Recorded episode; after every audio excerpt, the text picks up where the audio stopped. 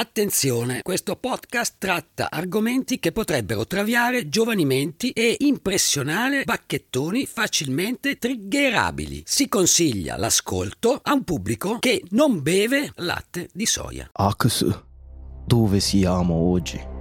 Ton ton ton. Siamo in Giappone a fine anni 80. Un pingue ex spacciatore quasi cieco scopre lo yoga e l'abilità di fluttuare nell'aria attraverso l'innovativa tecnologia chiamata macchina fotografica. In pochi anni riuscirà a mettere in piedi una setta con decine di migliaia di membri in tutto il mondo, a costruire fucili da guerra e armi di distruzione di massa e a collezionare peli pubblici di donne in vasetti. Stiamo parlando della setta responsabile del più letale attacco militare al Giappone dalla seconda guerra mondiale a oggi. Questo è il caso Aum Shinrikyo, aria di morte, su Non aprite quella podcast! Pure questo esperimento. Ma è una Il quinto esperimento. Non lo sopporterò. Quinta stagione! Non mi guardi così. C'è aria di Non mi morte. guardi, ho detto. Avanti, come si chiama? Come si chiama? Sono loro i veri assassini. Devono pagarla. Ah, è un'opera meravigliosa. Benvenuti alla quinta stagione di Non aprite quella podcast. Chi l'avrebbe mai detto? Cioè, lo scherzo ormai è scappato di mano, Ormai proprio, ha scherzo, preso, esatto. è diventato senziente.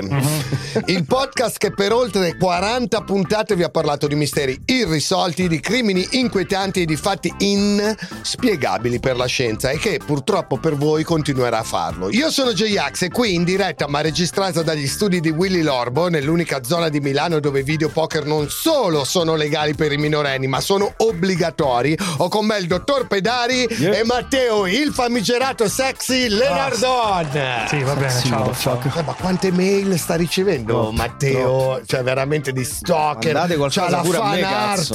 la fan art Fan di. Matteo certo. Lenardon, Sì. la fanfiction erotica di Matteo Lenardon. Ragazzi, Le dick pics disegnate mi mandano anche tutto. Abbiamo parlato di sette in diverse occasioni nelle scorse stagioni, esplorando le molte sfaccettature di questo enorme problema, da quelle che parlano con gli alieni a quelle che suonano con le piante. In questa puntata invece vi racconteremo la storia di quella che è molto probabilmente la più pericolosa setta che sia mai esistita, un'organizzazione capace di produrre e utilizzare, in molti casi addirittura prima delle moderne forze militari, armi da guerra biologiche nei loro atti terroristici. Per realizzare l'episodio abbiamo letto Destroying the World to Save It di Robert J. Lifton e articoli dell'epoca. Troverete il link per acquistare il libro nella descrizione dell'episodio. Allora, da dove partiamo per raccontare questa setta? Matteo! Allora, direi di cominciare dicendo che innanzitutto Aum Shinrikyo la potremmo tradurre in verità suprema, mentre il suo fondatore nasce nel 1955 da una famiglia molto povera di artigiani di tatami. Quindi non era il suo nome, era il nome del, del culto. Della setta, sì. Ah, infatti. ok. Il suo nome è Chizuo Matsumoto, anche se è diventato noto col nome che ha acquisito in età adulta, ovvero Shoko Asahara. Ed è il sesto di sette figli. Nasce purtroppo affetto da glaucoma congenito, quindi non ci vedeva da un occhio, aveva una vista gravemente compromessa nell'altro. Ma comunque ci vedeva e per questo in teoria avrebbe potuto frequentare una comune scuola pubblica, ma i suoi genitori decisero lo stesso di mandarlo in una scuola speciale per non vedenti. E il giovane Asara si trova subito bene, essendo letteralmente l'unico a vederci qualcosa, comincia a manipolare, bullizzare e menare tutti gli altri studenti. Perché Era un supereroe lì in mezzo, cioè Esatto. superpoteri. Considerando che in questa scuola ci rimarrà fino ai 20 anni, le possibilità di traumatizzare la vita a dei giovani ragazzi ciechi sono state per lui innumerevoli. A un certo punto costringe pure gli altri studenti a partecipare a un torneo di pro wrestling che lui stesso aveva ideato. E quando trovava le loro mosse poco spettacolari o non abbastanza dure, dimostrava lui stesso come sarebbero dovute realmente essere. Stranamente non risultava essere molto popolare a scuola. Ci credo, menava i ciechi, cazzo. Si è candidato senza successo per diventare capoclasse in diverse occasioni e ogni fallimento l'ha lasciato veramente abbattuto. Una volta, dopo essere stato respinto dai compagni nonostante un tentativo di corromperli con dei dolci, ha accusato un insegnante di influenzare le lezioni dicendo cose cattive su di lui, ma l'insegnante gli ha fatto notare che gli altri studenti avevano semplicemente paura di lui. Con i suoi compagni parlava principalmente solo di due cose. Le soppopera, che guardava e seguiva quotidianamente, e il fatto che Un giorno diventerò primo ministro del Giappone e diventerò capo di un regno formato da robot. Ah, è un'opera meravigliosa.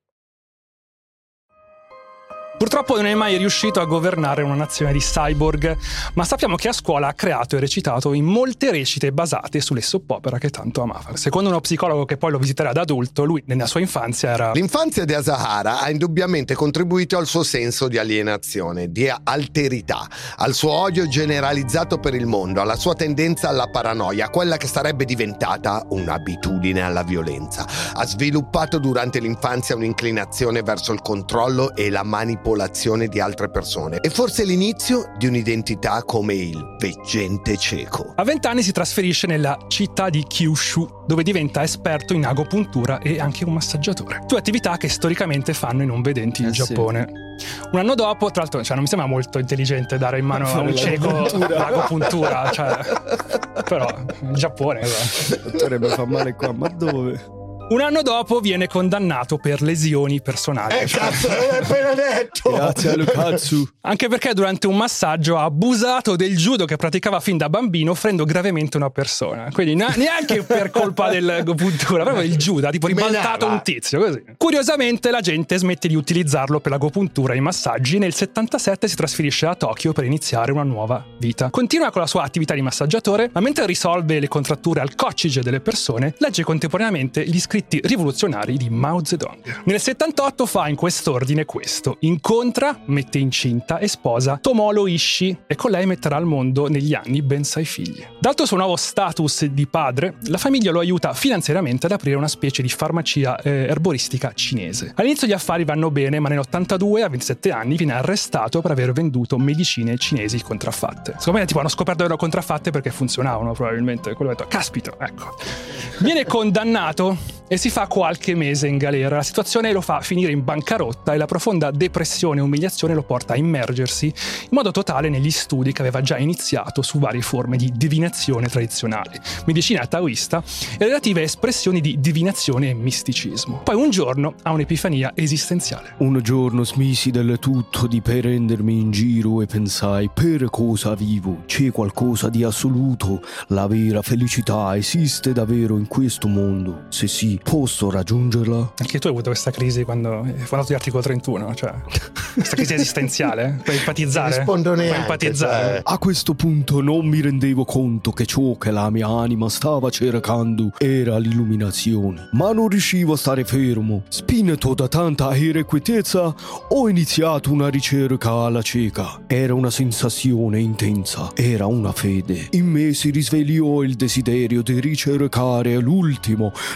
l'immutabile, e cominciai a cercare a tentoni una risposta. Il mio viaggio spirituale ha significato scartare tutto quello che avevo e ha richiesto grande coraggio e fede e grande risolutezza. Ho capito come curare me stesso da tutto. Questo viaggio lungo e arduo richiese ad Asara ben 8 anni di pratica. A 26 anni scopre e rapidamente si unisce ad Angoshu, una delle nuove religioni giapponesi più popolari. È da questa esperienza che Asara ruba diverse caratteristiche che diventeranno fondamentali nella sua verità suprema. Il buddismo esoterico, il misticismo legato allo yoga e le pratiche di autopurificazioni estreme con lo scopo di liberarsi dal karma negativo. Asara scopre qui anche la New Age americana e si appassiona profondamente agli scritti di Nostradamus. Sì, però che palle sti qua che creano le sette e fanno solo un remix di cose che ci sono già. Mhm. Cioè, più vado avanti con sta storia delle sette, più apprezzo Hubbard di Scientology. Se non altro, lui è. Ma sì, almeno fo- parole ha inventato qualcosa di originale. Una stronzata, però almeno è messo l'ha inventata lui. Questi pigliavano solo robe già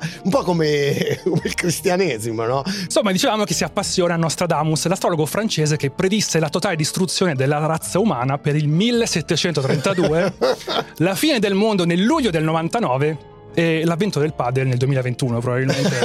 sono- sono le tre grosse Sciagure sciagure dell'umanità. dell'umanità. In questo periodo Asahara intraprende un viaggio in India in cui sostiene di aver sperimentato diverse visioni e vive in particolar modo un risveglio kundalini. Il kundalini è uno stile di yoga mistico i cui praticanti sostengono di poter ottenere l'accesso all'energia cosmica insita e dormiente dentro ognuno di noi attraverso particolari tecniche di respirazioni e posture. Poi a quanto pare l'energia cosmica ti fa fare tipo le foto su Instagram Instagram mentre mostri il culo, mentre fai yoga. Questo credo il Kundalini alla fine è quello, l'energia. Dipende sempre da che energia va. Con, due- con dei leggings con due taglie in meno. Questo è il Kundalini ti Ma dice. questa è la quarta legge di J-Ax. Sì, no, questa è la legge mia, la mia legge, la legge del Kundalini. La prima legge di, di Leonardo. Leonardo. Beh, se vai su Instagram, esplora, cioè, più o meno 80% è così, cazzo. Asara è però particolarmente portato all'insegnamento del Kundalini e la scuola di yoga che aprirà a Tokyo dedicata al suo insegnamento diventerà in breve tempo molto popolare. Ed è grazie alla scuola di yoga che riesce a reclutare i primi adepti della sua nuova religione. Nell'84 Asara infatti fonda Aum Shinsen no Kai. Aum è una parola in sanscrito che rappresenta i poteri di creazione e distruzione dell'universo, spesso cantata nel buddismo come parte di un mantra, cioè so, Aum, Aum, sai, Come. Namyo, Rengekyo. Shinsen no Kai invece significa circolo di maghi divini e suggerisce un potere soprannaturale esoterico. Nell'85 arriva il colpo di marketing divino invece. Asara diventa famoso quando una sua fotografia in cui lo si vede levitare appare su una popolare rivista di occultismo giapponese che tra l'altro possiamo Ah, vederla anche qua. Sappiamo qua, adesso la vedete anche sopra in impressione se vedete la versione video che esiste, non ce lo chiedete ancora, avete rotto il cazzo. Come vedete lui è effettivamente sospeso in aria. Ma come potete intuire dallo sforzo sulla faccia, in realtà sta lievitando perché ha saltato rimanendo con le gambe conserte nella posizione del loto. È una cosa che faceva sempre per dimostrare i suoi poteri soprannaturali.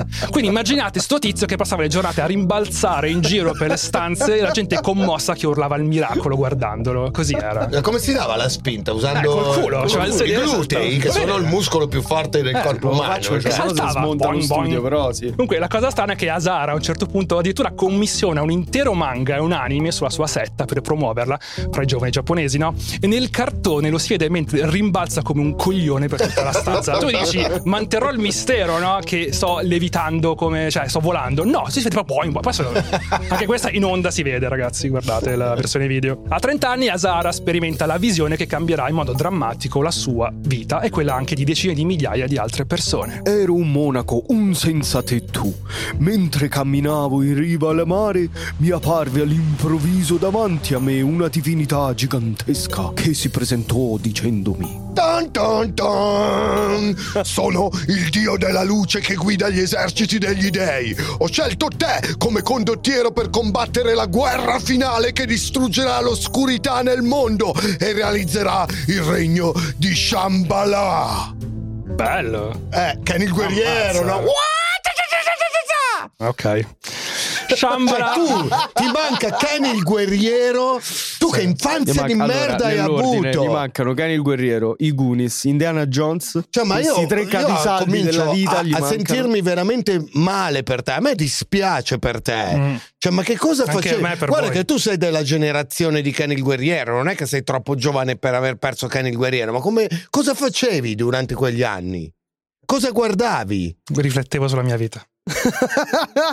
Eh, io non lo so. Shambhala, nelle tradizioni tibetane e in generale buddiste, è una società utopica in cui è possibile trovare. Scusa, è Shambhala o Shambhala? Shambhala. Sicuro? Sì. Alleghe. Allora. Ma allora chi devi- cazzo conosce come si dice in Allora sanscrito l'ho un nome? l'ho detto se se male. uno, uno mi scrive, si, scri- si dice Shambhala, gli sparo. Vado lì, gli Ok. sparo io personalmente. Ma io ho detto Shambhala. Quindi se tu dici Shambhala, almeno Vabbè, mettiamoci Shambhala. Shambhala. Ok, quindi vuoi dire Shambhala? Voglio dire quello che vuoi, tu lo dico. Dimmi quello Allora che io ho vuoi. detto Shambhala e tieni Shambhala. Vabbè, Shambhala, o meglio Shambhala se non sei completamente fatto, nelle tradizioni tibetane e in generale buddiste è una società utopica in cui è possibile trovare solo persone spiritualmente realizzate, praticamente Monza, che penso sia... Come già è successo nella storia, tutte le religioni più importanti, anche questa visione viene annunciata al mondo sotto forma di intervista al TV sorrisi e canzoni giapponese. Ero che ho parlato con Dio. Sono convinto che si sia trattato di Shiva. Cioè, questo era un mischione di, Di mille cose cioè, Mille diverse. cose diverse, Sì. Shiva. Shiva è il dio dello yoga. No, c'è chi è il tigre del materasso e chi è il dio dello yoga, cioè opzioni nella propria vita.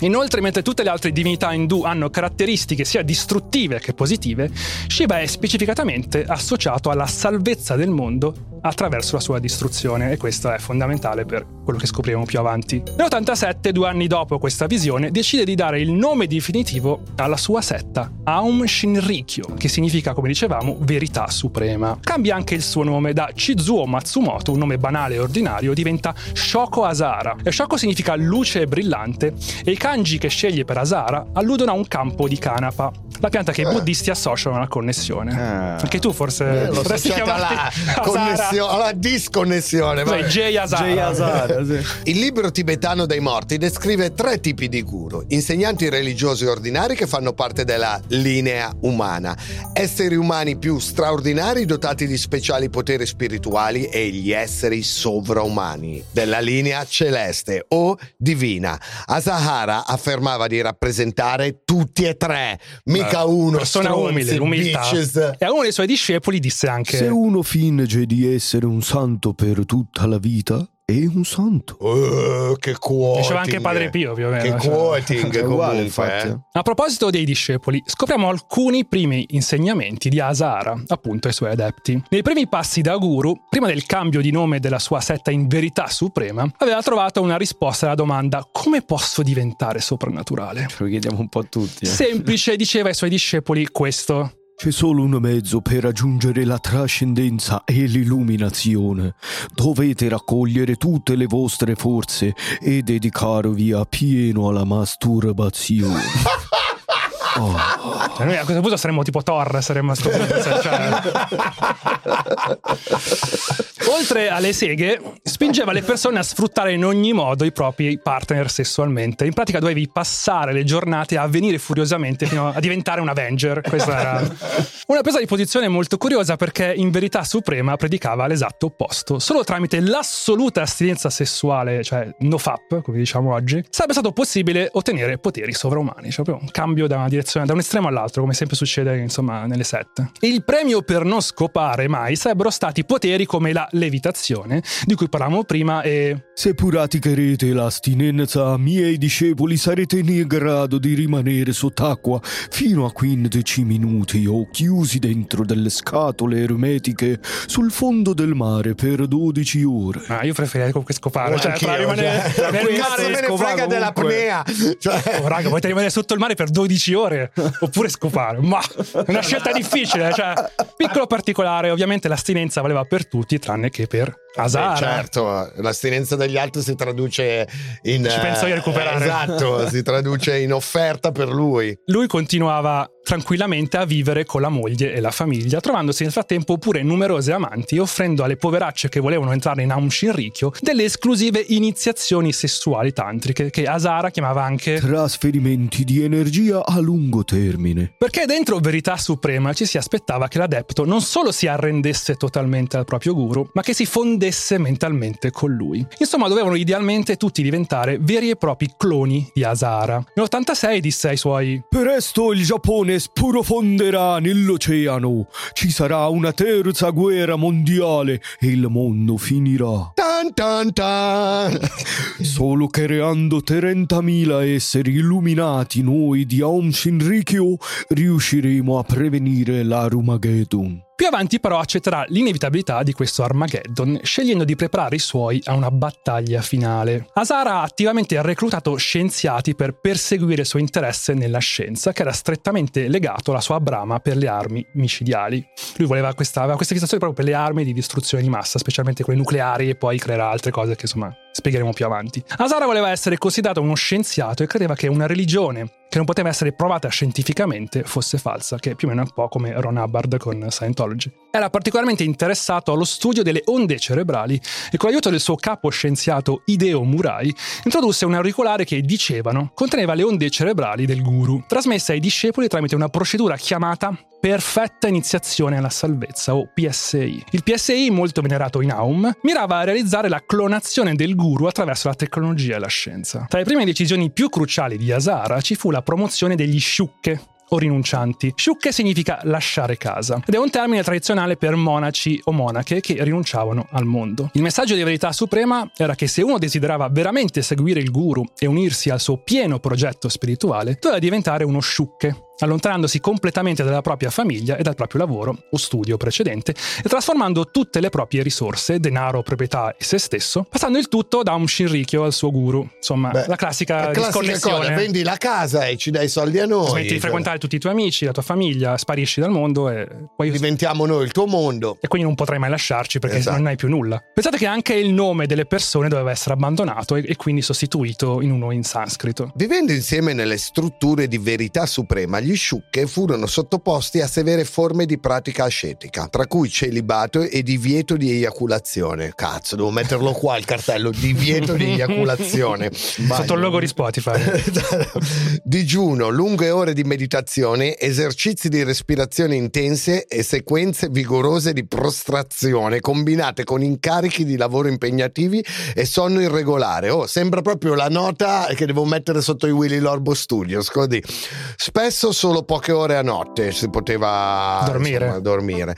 La loro esistenza era spartana, due pasti al giorno di cibo aum, estremamente semplice, cioè riso e verdure, minuscoli posti letto e nessun oggetto personale. Poi Asara si inventò una serie di iniziazioni assurde, scopriamole. Oltre al PSI c'era lo Skaktipat, in cui il guru mobilitava l'energia di un discepolo toccando i suoi punti chakra o centri energetici sulla fronte o sulla sommità della testa. C'era una iniziazione al bardo, nome derivato dallo stato intermedio che collega morte e rinascita. Tipo il limbo in sanscrito vuol dire. in cui l'iniziato veniva portato davanti al Signore dell'Inferno, Lenardon, Eh certo.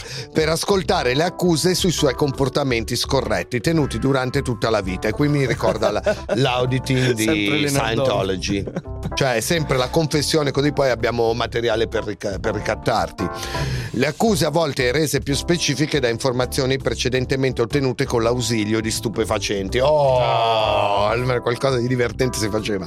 Una iniziazione al Cristo in cui il guru o un altro discepolo offriva personalmente all'iniziato un liquido contenente LSD per aiutare a evocare visioni. Quante Bello. iniziazioni al Cristo hai fatto tu nella tua vita? Eh? Quanti No, cri- torta. No, in realtà- quanto Cristo hai in visto? realtà due, due. Cosa hai visto in quelle due volte? Ho visto te, Ah, ok, vestito da Sailor Moon. bene. Una iniziazione narco in cui uno stupefacente veniva usato per estorcere una confessione e una iniziazione risoluta in cui sempre con l'uso di un narcotico l'iniziato doveva recitare ripetutamente la sua incapacità di assorbire l'intero messaggio Sono un coglione, sono un coglione, sono un coglione, sono un coglione. Mattina mi sveglio. Allora doveva, doveva recitare sono un coglione in più la sua determinazione a compiere maggiori sforzi per farlo in futuro per non essere un coglione Esatto. Ovviamente in una setta la cosa più importante è mantenere l'idea di purezza di- e di differenza fra il bene e il male. L'unico modo per raggiungere la purezza è attraverso la confessione continua e l'autoflagellazione. E solo il guru ha la capacità di raggiungere la purezza completa, mentre i discepoli devono lottare continuamente per dimostrare la loro devozione. Comunque ai fan di Non aprite quella podcast possiamo dire oh notate come c'è di tutto. Cioè c'è l'autoflagellazione mi viene in mente Padre Pio. L'auditing mi viene in mente Scientology, ne abbiamo parlato mille volte. C'è una cifra di L'uso delle droghe per far parlare le persone come con Zanfretta. Esatto, analogie pure con i mormoni, cioè è incredibile quanto lui abbia mixato tutto insieme, Mhm. però messo in questa ottica, insomma, Quindi manda. ascoltava il nostro podcast, vuoi dire. Ma naturalmente, insomma, questa forma di umiltà che abbiamo appena descritto diventa una sorta di arroganza di gruppo, dove ognuno compete per dimostrare di essere il più colpevole Sono io il più coglione! e quindi il più giusto a giudicare gli altri. Perché come scrisse Albert Camus nella caduta, Visto che non si potevano condannare gli altri senza giudicare immediatamente se stessi, bisognava incolpare se stessi per aver diritto di giudicare gli altri. Cristianesimo comunque. Eh? Cioè, Beh, come tutte le religioni in realtà, quoting. tutte le religioni, tutte le sette, qualsiasi tipo di religione. Tranne Wicca, è l'unica che non si basa sul peccato, che non dice. Si basa su Tumblr, si basa Visto che ogni giudice prima o poi finisce penitente, bisognava far la strada in senso inverso, esercitare il mestiere di penitente per poter finire giudice. Tutto questo estremo ascetismo aveva come scopo quello di dare un nuovo significato alle spente vite di chi entrava dentro Aum Shinrikyo. Spesso era possibile trovare i vari discepoli in stati alterati, in particolare dalla privazione di ossigeno causata da esercizi yogici di respirazione rapida e come dicevamo dall'uso di droghe come l'LSD. Ma dove se lo procuravano l'LSD? Lo facevano loro stessi. Eh sì, eh, esatto, wow. Gli effetti di queste pratiche erano tutti attribuiti al potere spirituale unico del guru e quindi erano considerati indicatori del proprio progresso spirituale. Queste esperienze mistiche erano utili anche per intorpidirsi alla violenza intorno a loro o anche prendervi parte, ovviamente. Come per esempio la violenza subita durante le procedure di addestramento a cui i discepoli erano sottoposti. Tutti dovevano provare l'esperienza di immergersi per lungo tempo in acqua estremamente calda o fredda, di essere appesi come scamorze in cantina per i piedi per ore di seguito, o di finire in una minuscola cella di isolamento senza nulla dentro in una condizione di caldo insopportabile. Quante challenge. Praticamente il team building di Spotify. Eh, Esatto. Inoltre, i discepoli dovevano ascoltare per ore attraverso delle cuffie appunto la voce di Asara, mentre le parole che pronunciava venivano proiettate davanti a loro. Cioè, shakerando, shakerando. ah, tipo sai, arancia meccanica, quando gli aprono gli occhi deve guardare la violenza. La stessa cosa, letteralmente la stessa cosa. Pensate che i discepoli sotto i vent'anni dovevano sperimentare queste sequenze di suoni e immagini 300 volte al giorno. Quelli di vent'anni invece 500 volte al giorno. Quelli sulla trentina 700 volte. Quelli sulla quarantina 1000 volte. Perché quello Ah, sono più- quarantina più- mila eh, volte, eh sì, perché era più difficile poi riprogrammarti, no? Più si era anziani, più si era stati esposti ai dati inquinati del mondo, che venivano sistematicamente manipolati da massoni ed ebrei. Ah, Sono tipo se sette ebrei in Giappone, però evidentemente sono Colpa loro. colpa loro. Insomma, il cui modo di mantenere il controllo sul mondo era rendere le persone stupide, a quanto pare, secondo quello che diceva Asara. E solo Asara aveva il potere speciale di cambiare i dati e sostituirli con i dati di verità assoluta di Aum. Ripeti cinque volte, dieci volte, mille volte, diecimila volte, centomila volte. Se lo fai, tali dati diventano fondamentali per il nucleo del tuo cuore. In molti, pensate un po', indossavano dei pannolini durante questi esercizi perché era impossibile interromperli una volta iniziati. Come noi quando facciamo non aprite quella podcast per non andare in Sì. bagno. dai. Sebbene la distinzione tra addestramento e punizione fosse spesso sfumata, queste procedure erano giustificate dalla necessità del discepolo di superare il cattivo karma che aveva portato ad Aum Shinrikyo, Eh. o, secondo l'espressione comunemente usata nella setta, di abbandonare il karma. Sentiamo l'esperienza di uno di questi discepoli. Il senso di tutte queste esperienze era quello di ribaltare i valori e il buonsenso e bloccare, rifiutare o invertire le proprie percezioni. Ti facevano immergere in acqua calda da 46 a 50 gradi centigradi fino a quando tramite la meditazione dovevi bloccare la sensazione di calore. Cioè 50 gradi, eh. Immerso in 50 gradi. Sei quasi cotto.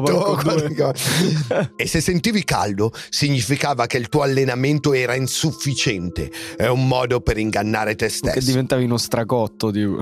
Per quanto caldo facesse, non avresti dovuto sentire calore. Diverse persone sono morte durante l'allenamento nell'acqua calda e le loro morti sono state ignorate o Asahara ha dichiarato che Il livello di addestramento spirituale era insufficiente ed è per questo che sono morti.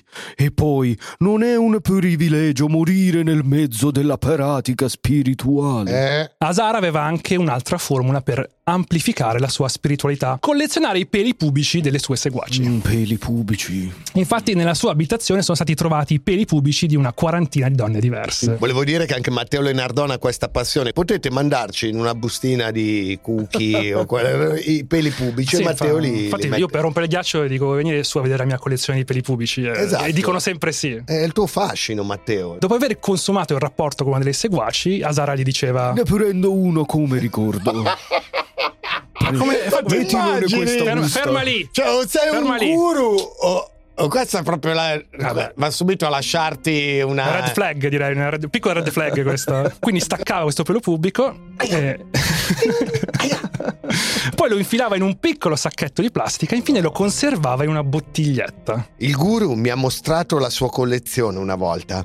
Potevi vedere ogni singolo pelo pubico che aveva strappato. Su ogni bottiglietta c'era inciso il nome in sanscrito delle adepte iniziate da Asahara. C'è anche tipo un cuoricino c'era sopra. Guarda, guarda quanto scopo. Poi sai tipo quando fanno gli sommelier, sento odore di retrogusto. Inizierà a farmi Erba sboccare falciata. adesso. In generale il guru sembrava che avesse un particolare fissazione per peli e capelli. Infatti molti suoi seguaci furono costretti a bersi dei tè preparati versando dell'acqua Ah, bollente sopra io. mucchietti di capelli tagliati di Asara. Ah, ok, capelli, va bene. Beh, insomma, non è molto. Questo non si lavava mai, facevano Sì, il tè zio, con i suoi però capelli. fra, fra un tè fatto con i tuoi capelli e fatto con i tuoi peli del cazzo, cioè mi bevo un Bah. litro di quello fatto con i capelli. Se proprio devo scegliere, dici. Asara prese spunto dal buddismo esoterico e la sua tecnica preferita era il Poa, ovvero il trasferimento di coscienza dal piano terrestre a quello dopo la morte, ovvero quello che ti fa finire in un regno superiore nella prossima rinascita o addirittura nella terra pura, il passo prima del nirvana. Ma Asara era un po' troppo creativo e finì per interpretare il Poa a modo suo. Per lui gli omicidi erano solo un modo per offrire alla vittima una rinascita migliore. Quindi se ti uccideva in realtà ti faceva un favore. Asara sosteneva inoltre di essere la reincarnazione di Shiva, Buddha e Gesù Cristo, di essere quindi la più grande figura spirituale mai Anche esistita. Rondo da Sosa. beh. Inoltre, diceva, È vero, io ho raggiunto e possiedo le nirvana e il mio sangue ha incredibili proprietà soprannaturali che vi posso trasmettere se sarete tra i fortunati che potranno bere il mio sangue. Inoltre, il mio DNA ha una forma unica al mondo e le mie onde cerebrali vi cambieranno la vita. ovviamente tutto questo aveva un prezzo. Ecco il Adesso tariffario. il tariffario. Uno Shaktipat del guru, ovvero un trasferimento di energia mediante uno sguardo sfregamento della fronte, costava 500 euro. Che cazzo? Scusi, ma lei- E ti trasmetteva influenze positive, l'energia A positiva. Volfora, che cazzo- Sì. Costava 500 euro questo movimento per tutti tranne uno Sciucca, anche perché non avevano più un cazzo di niente, quindi non potevamo manco pagarlo. Avevano già pagato. Attenzione, un litro di acqua sporca prelevata dal bagnetto del guru, Oh. che si poteva bere per i suoi effetti salvifici, Are you saying brodino? costava 1000 euro. Vabbè, comunque ha inventato lui la cosa allora. Fanno Che quello anche- che adesso fanno le tipe su OnlyFans. Esatto, l'ha inventato Cioè, la Sara. Tutti quelli che usano, che pagano per stare su OnlyFans, sappiate delle cose. Cioè, non volete sapere delle cose. Vabbè, le non è che le sapere. code qua, non è un podcast che le code le dici o non le, le dici, cioè coda. Una ragazza con cui stavo aveva OnlyFans e le avevano chiesto delle unghie. Eh, Solo che non- lei le aveva già tagliate. E quindi praticamente, le tue. praticamente le erano le mie. Vedi, abbiamo fatto a ho mezzi. appena detto una cosa bellissima. Ma perché perché io so-? Ma mi vergogno. Ma essere- io penso a questo cucco che con quelle unghie chissà cosa ci ha fatto ed erano le unghie di pena, Ragazzi, capito? eh, Cioè, fantastico, questo è il karma. ragazzi, è il karma che prende forma. Eh, Se sei uno stronzo che compra le unghie su OnlyFans, ti meriti le unghie di pena 500 per farti le 500 euro, seghe. Lo stronzo ero Cioè, io. Raga, 500, raga, 500 euro. Era Matteo, se ti immagini la carrambata, fantastico. 500 euro, raga. 500 euro. Metà metà le tue unghie. fatto. Che schifo. Beh, però è stata gentile, te la metà. oh. Eh, cazzo. Ah, è un'opera meravigliosa. Invece il noleggio mensile di un auricolare Perfect Salvation Initiation per beneficiare delle onde cerebrali di Asara te lo potevi portare via al modico prezzo di 10.000 euro. Anche per un'iniziazione al sangue, ovvero bere il sangue del guru, dovevi prepararti a pagare 10k. Ascoltiamo l'esperienza da 10k delle onde cerebrali di Asara, raccontata da un ex discepolo. Mi hanno applicato del gel sul cuoio capelluto, ci hanno messo sopra una spugna e poi hanno vacanza Era di, in era di Lis- Giappone. era di Lissone, Esatto. addetto. Eh, eh sì, perché cioè, è tutto scazzato. Un ex adepto ha capito che questi erano dei bauscia, no? Eh. Sì. E poi hanno inviato energia elettrica tramite elettrodi nella mia testa. Non era il vero potere, ma piuttosto le onde cerebrali che entravano in te. Diversi schemi di onde cerebrali, uno dei quali, uno schema molto distinto era quello di Asahara. Pensavo che quest'uomo potesse davvero controllare le sue onde cerebrali. Provavo un enorme piacere nell'assorbire le onde cerebrali del guru. Durante l'iniziazione diurna feci per diverse notti un sogno ricorrente. Andavo all'asilo con mia madre. Era un enorme asilo. Che bel sogno. Cazzo. Abbiamo preso una scala mobile per il terzo o un quarto piano. C'era una tenda e in fondo c'era una stanza con tre statue buddiste sedute sul tatami. Mi sono seduto davanti al sipario. Improvvisamente la statua centrale si alzò e cominciò a camminare verso di me. Diceva: Il tuo modo di vestirti è sbagliato. Ed allora sono andato in samba e mi sono vestito bene. 10.000 euro per sta roba qua, la statua buddista che dice ti vesti di merda. 10.000 euro. Grazie a pratiche come questa e altre operazioni di cui parleremo più avanti, il patrimonio di Aum Shinrikyo, e quindi quello di Asahara, raggiunse al- nel suo massimo splendore la cifra di un miliardo di dollari. Ora parliamo dei membri della setta, i membri principali direi. Molti ora infatti si stanno immaginando che solo dei cretini saranno entrati dentro Verità Suprema. No. La realtà invece è ben diversa.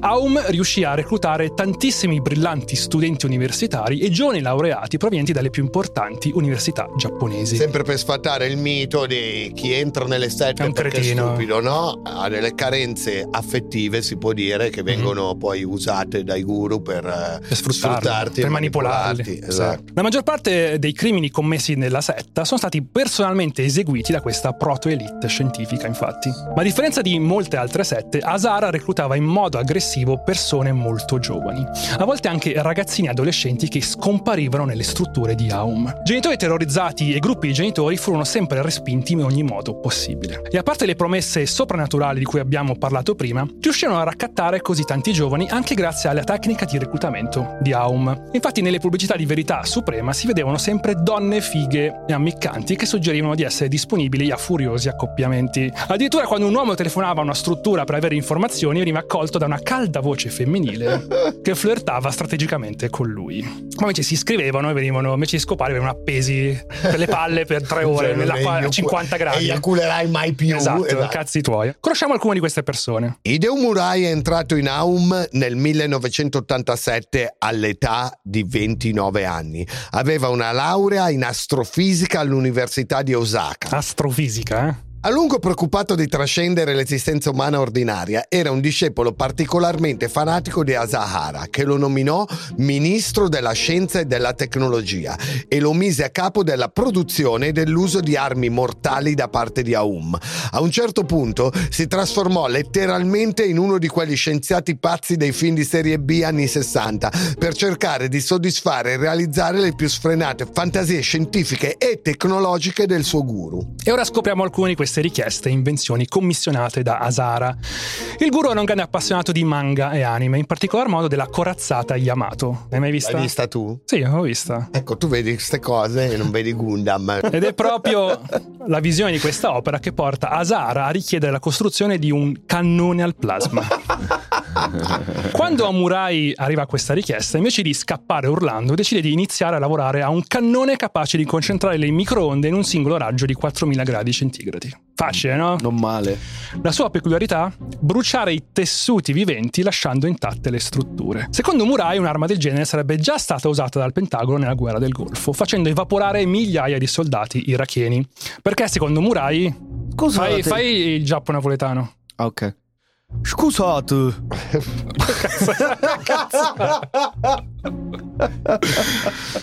Scusate, ma sono stati trovati solo 8.000 corpi, mentre l'Iraq ha affermato di aver avuto 100.000 perdite. La risposta è semplice, sono evaporati. Semplice Certo, risposta è semplice. l'unica risposta L'unica possibile. risposta possibile, evaporati. Ma niente paura, Murai sosteneva che i supereroi di Aum sarebbero sopravvissuti a questo attacco devastante. I veri discepoli che hanno raggiunto... cambiato Murai. E mo è diventato già pugliese. I veri discepoli che hanno raggiunto l'illuminazione producono un campo elettromagnetico. Ah, minchia quanto è difficile. Eh, l'hai scelto il- tu, l'hai scelta tu sta roba. Lo so, oh. ma la vita è bella perché quando il plasma dall'esterno colpisce il tuo corpo, puoi assorbirlo come energia e diventerai più potente. Si ricaricano col cannone a 4000 gradi. Farò più potente! Mica proprio da cartone animato. Sì, proprio dei cazzo di malati. Un'altra arma definitiva che Murai stava sviluppando era il cannone riflettente stellare. In pratica, con un satellite stazionario nello spazio, concentri riflettendo l'energia solare su un bersaglio terrestre. Cioè, volevano costruire una lente di ingrandimento nello pigliavano le spazio idee veramente dai cartoni animati. per bruciare le formiche, praticamente. Ovviamente il calore prodotto eh, doveva sciogliere tutto, tranne i credenti di Aum Shinrikyo. I veri discepoli illuminati possono separare i loro sensi corporei dalla loro coscienza. È così che possono resistere allo calore elevato che brucierebbe la gente comune. Ecco perché siamo stati addestrati a immergerci in acqua calda a 50 gradi. Ah, ecco perché. Cioè, c'era... Se tu fai parte della setta con una protezione solare 50, Sei a posto. sei a posto. Hai fatto. Oltre ai manga, Asara era anche un fanboy di Nikola Tesla. Tesla a un certo punto della sua vita sostenne di aver sviluppato una tecnologia capace di spaccare la Terra in due come una mela. Forse dovremmo fare anche una puntata su Tesla in futuro perché insomma era molto, era un genio però era anche un coglione gigantesco. Ti innamorò di un piccione. Ma te. se lo mise mai nel culo come... No, spero di no. Non lo so, magari il contrario, non ho idea. Il guru ovviamente non poteva che bramare un'arma simile. Dopo aver inviato team ovunque nel mondo per indagare sulla vita di Tesla, commissionò a Murai la costruzione di un dispositivo capace di generare una corrente elettrica da 10 trilioni di volt, in grado di caricare il cannone al plasma e altre armi laser fantascientifiche che secondo Asara sarebbero state più potenti dei dispositivi nucleari. Tu ti immagini questo povero Cristo che ogni volta diceva si alzava la mattina mi serve un cannone giga mega galattico, me lo devi Per fare domani. Per dividere il mondo a metà. Devi spaccare il mondo in due. Oh, mi fare incazzare, eh. Lo voglio domani mattina sulla mia scrivania. A parte queste armi sci-fi, Murai ha anche supervisionato la produzione di vari stupefacenti utilizzati dentro Verità Suprema, Oh. come l'LSD che dicevamo prima, e anche di un siero della verità, e persino di un apparecchio destinato a cancellare la memoria tramite l'elettroshock. Anche la fine di Murai è stata spettacolare. Nel 95, dopo l'azione più tragica e mortale di Aum Shinrikyo, di cui parleremo più avanti, durante una conferenza stampa in cui doveva partecipare, viene ammazzato a coltellate in diretta TV da un membro della Yakuza, assoldato da Asahara. Ma no! Se volete, c'è su YouTube, se avete il coraggio, andate a vedervelo e lui viene proprio Sto ammazzato. andando ora, scusa. Link nella descrizione No, dell'episodio. Il link non lo mettiamo, però se volete c'è. Ma a proposito di sieri e cancellazione della memoria, conosciamo il dottor Mengele di Verità Suprema, ovvero il dottor Uh. Ikuyo Hayashi. Ikuyo Hayashi era il medico più esperto di Aum, un cardiochirurgo che aveva trascorso un anno di formazione negli Stati Uniti. Hayashi lasciò un'importante posizione ospedaliera per unirsi ad Asahara nell'88, all'età di 42 anni, dopo aver comunicato ai suoi colleghi che l'ascetismo di Aum era spiritualmente superiore al lavoro di medico. Inoltre portò con sé nella setta la sua famiglia e pure un amante. Cioè, proprio ha detto tutti, insieme. venite tutti insieme a me. In poco tempo venne nominato come ministro della guarigione e dentro Verità Suprema prese parte a ogni tipo di abuso medico. Ministro della guarigione. In Italia ci vorrebbe comunque. Ci vorrebbe. Giorgia. sì. Eh? Eh? Per esempio, drogò numerosi discepoli e pure nemici portandoli alla morte. Scopriamo meglio come si comportava il dottore. Adesso qua attiva la modalità migliaccio. Attivati. Abbiamo. Abbiamo un nuovo tipo di iniziazione, disse il dottor Hayashi. Per favore, bevi questo. Era il settembre 1994 e il dottor Iku Hayashi stava sperimentando. Come chirurgo cardiovascolare, il 48enne Hayashi si era unito ad Aum dopo aver quasi ucciso una madre e una figlia in un incidente d'auto.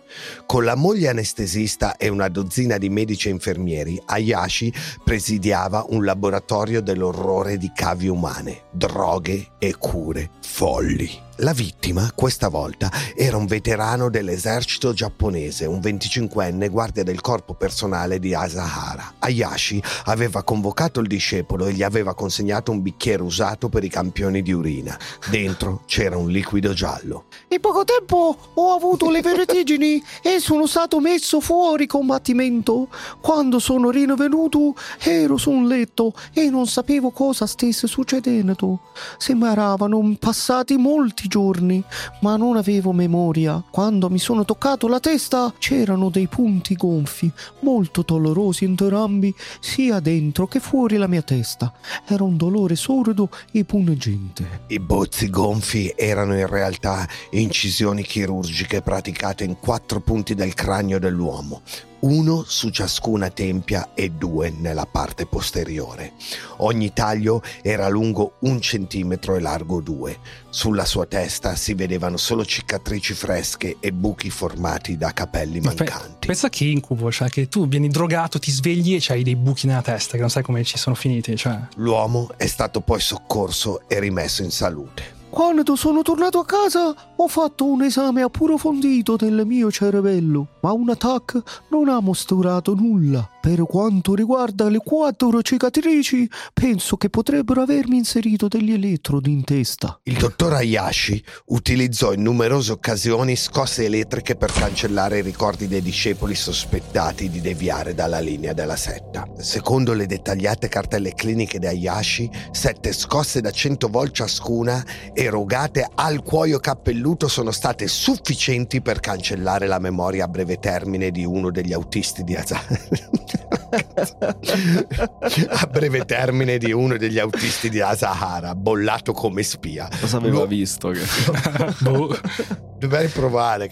L'uomo non ricordava di aver mai guidato l'auto del guru. Minchia. Non lo so se era veramente vero, però. Uno per paura di fare delle Eh, scosse capito? dice non mi ricordo io mi ricordo che, eh. che è come? Un seguace che cercò di scappare ricevette 11 scosse, mentre un discepolo accusato di rapporti sessuali ne subì 19. Durante un periodo di tre scopato. mesi, ah, Allora è scopato. è scopato. Nei coglioni gliene mettevano le scosse. Durante un periodo di tre mesi, a partire dall'ottobre 1994, il dottor Hayashi somministrò più di 600 scosse elettriche a 130 seguaci. In seguito, alcuni di loro dimenticarono a quale culto appartenevano, come si chiamava il guru e persino i loro stessi nomi. L'altro importante medico di Aum Shinrikyo era Tomomasa Nakagawa, che si unì alla setta nel 1988 mentre era ancora uno studente di medicina a Kyoto e diventò poi il medico personale del guru. Era così devoto ad Asara da essere scelto come parte di una squadra omicida solo dopo due mesi essere diventato un membro. Inoltre, come capo di un gruppo speciale particolarmente vicino al guru, divenne lo stratega e il pianificatore delle uccisioni su larga scala.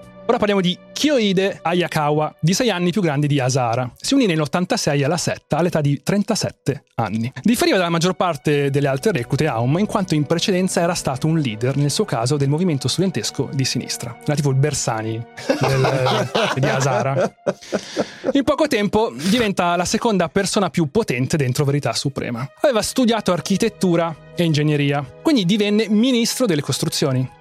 Fece lunghi viaggi in Russia dove usò ogni mezzo, inclusa la corruzione, che insomma non esiste in Russia di solito, No, no. per fare contatti militari e scientifici e acquisire armi di distruzione di massa e la relativa tecnologia. È stato direttamente coinvolto in una serie di omicidi commessi dalla setta. Masami Tsuchiya, un chimico di talento che si unì alla setta nel 1989 all'età di 24 anni, poco dopo aver conseguito una laurea avanzata presso l'Università di Tsukuba, la migliore università scientifica del Giappone. Tsuchiya è stato l'uomo capace di sintetizzare tutte le armi chimiche che Aum Shinrikyo ha utilizzato. E vedremo poi quanto era bravo questo tipo. Esatto. Fumihiro Joyu si dimise da una prestigiosa posizione presso l'agenzia spaziale giapponese per perseguire la sua passione per lo yoga, unendosi ad Aum nel 1989 all'età di 26 anni. Sì, comunque qui si ha l'effetto proprio tipo privé, eh.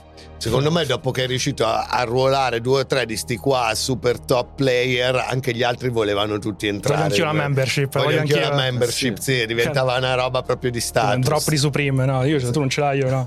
Fumihiro, dopo essere stato nominato ministro degli affari esteri, divenne capo della grande operazione Aum in Russia, dove si diceva che fosse diventato lui stesso una specie di guru. Dopo il Giappone, infatti, fu la Russia il paese in cui attecchì di più verità suprema. I discepoli di Aum in Russia arrivarono ad essere oltre 30.000, Hai capito? Quasi più che in Giappone. più che in Giappone. Incredibile. Scopriamo meglio come vivevano questi Cioè, discepoli. comunque i russi oh, dall'estero prendono sempre da noi, hanno minchiate. preso Albano e Romina, i ricchi e poveri, dal Giappone hanno preso... cioè- Sono sempre sette comunque. scopriamo meglio come vivevano questi discepoli. Una grande percentuale di discepoli viveva in una decina di edifici a Honshu, la principale isola del Giappone. Parliamo di enormi dormitori in cui le persone dormivano in capsule grandi appena per una persona sdraiata. C'erano inoltre vaste aree dojo in cui si potevano sperimentare le varie pratiche spirituali di Aum. Un particolare interessante, tutti questi luoghi erano completamente lerci e senza nessuno che se ne prendesse cura. Perché? In parte perché era politica buddista di Aum non uccidere creature viventi, comprese formiche, cimici o topi, e in parte perché Aum non si era ufficialmente registrata in nessuna delle due località e quindi non aveva diritto alla raccolta di rifiuti. E in parte come una forma di spiritualismo radicale che comporta il disprezzo per questioni esterne, borghesi, come la pulizia e le ordinarie misure igieniche. Eh? Bologna. Sì, borghesi schifosi che si puliscono e si lavano. Bologna. E a riprova di quest'ultima parte, Asara stesso si rifiutava di usare il bagno. Andava in giro quindi indossando un pannolone per adulti. E non vi stupirà saperlo, ma anche noi indossiamo pannoloni ogni volta che registriamo una puntata di questo podcast. Scusami, ma vi ricorderete che lui, lui passava il giorno a saltare a gambe incrociate con un pannolone Con un pannolone addosso. pieno di merda. Vabbè, Esatto, almeno- cioè, almeno- pensa che cazzo di schifo c'era là dentro. A Questi tutti non lavavano colpi, a tutti i bei colpi. no? rimbalzava col pannolone sporco. Ma che cazzo è?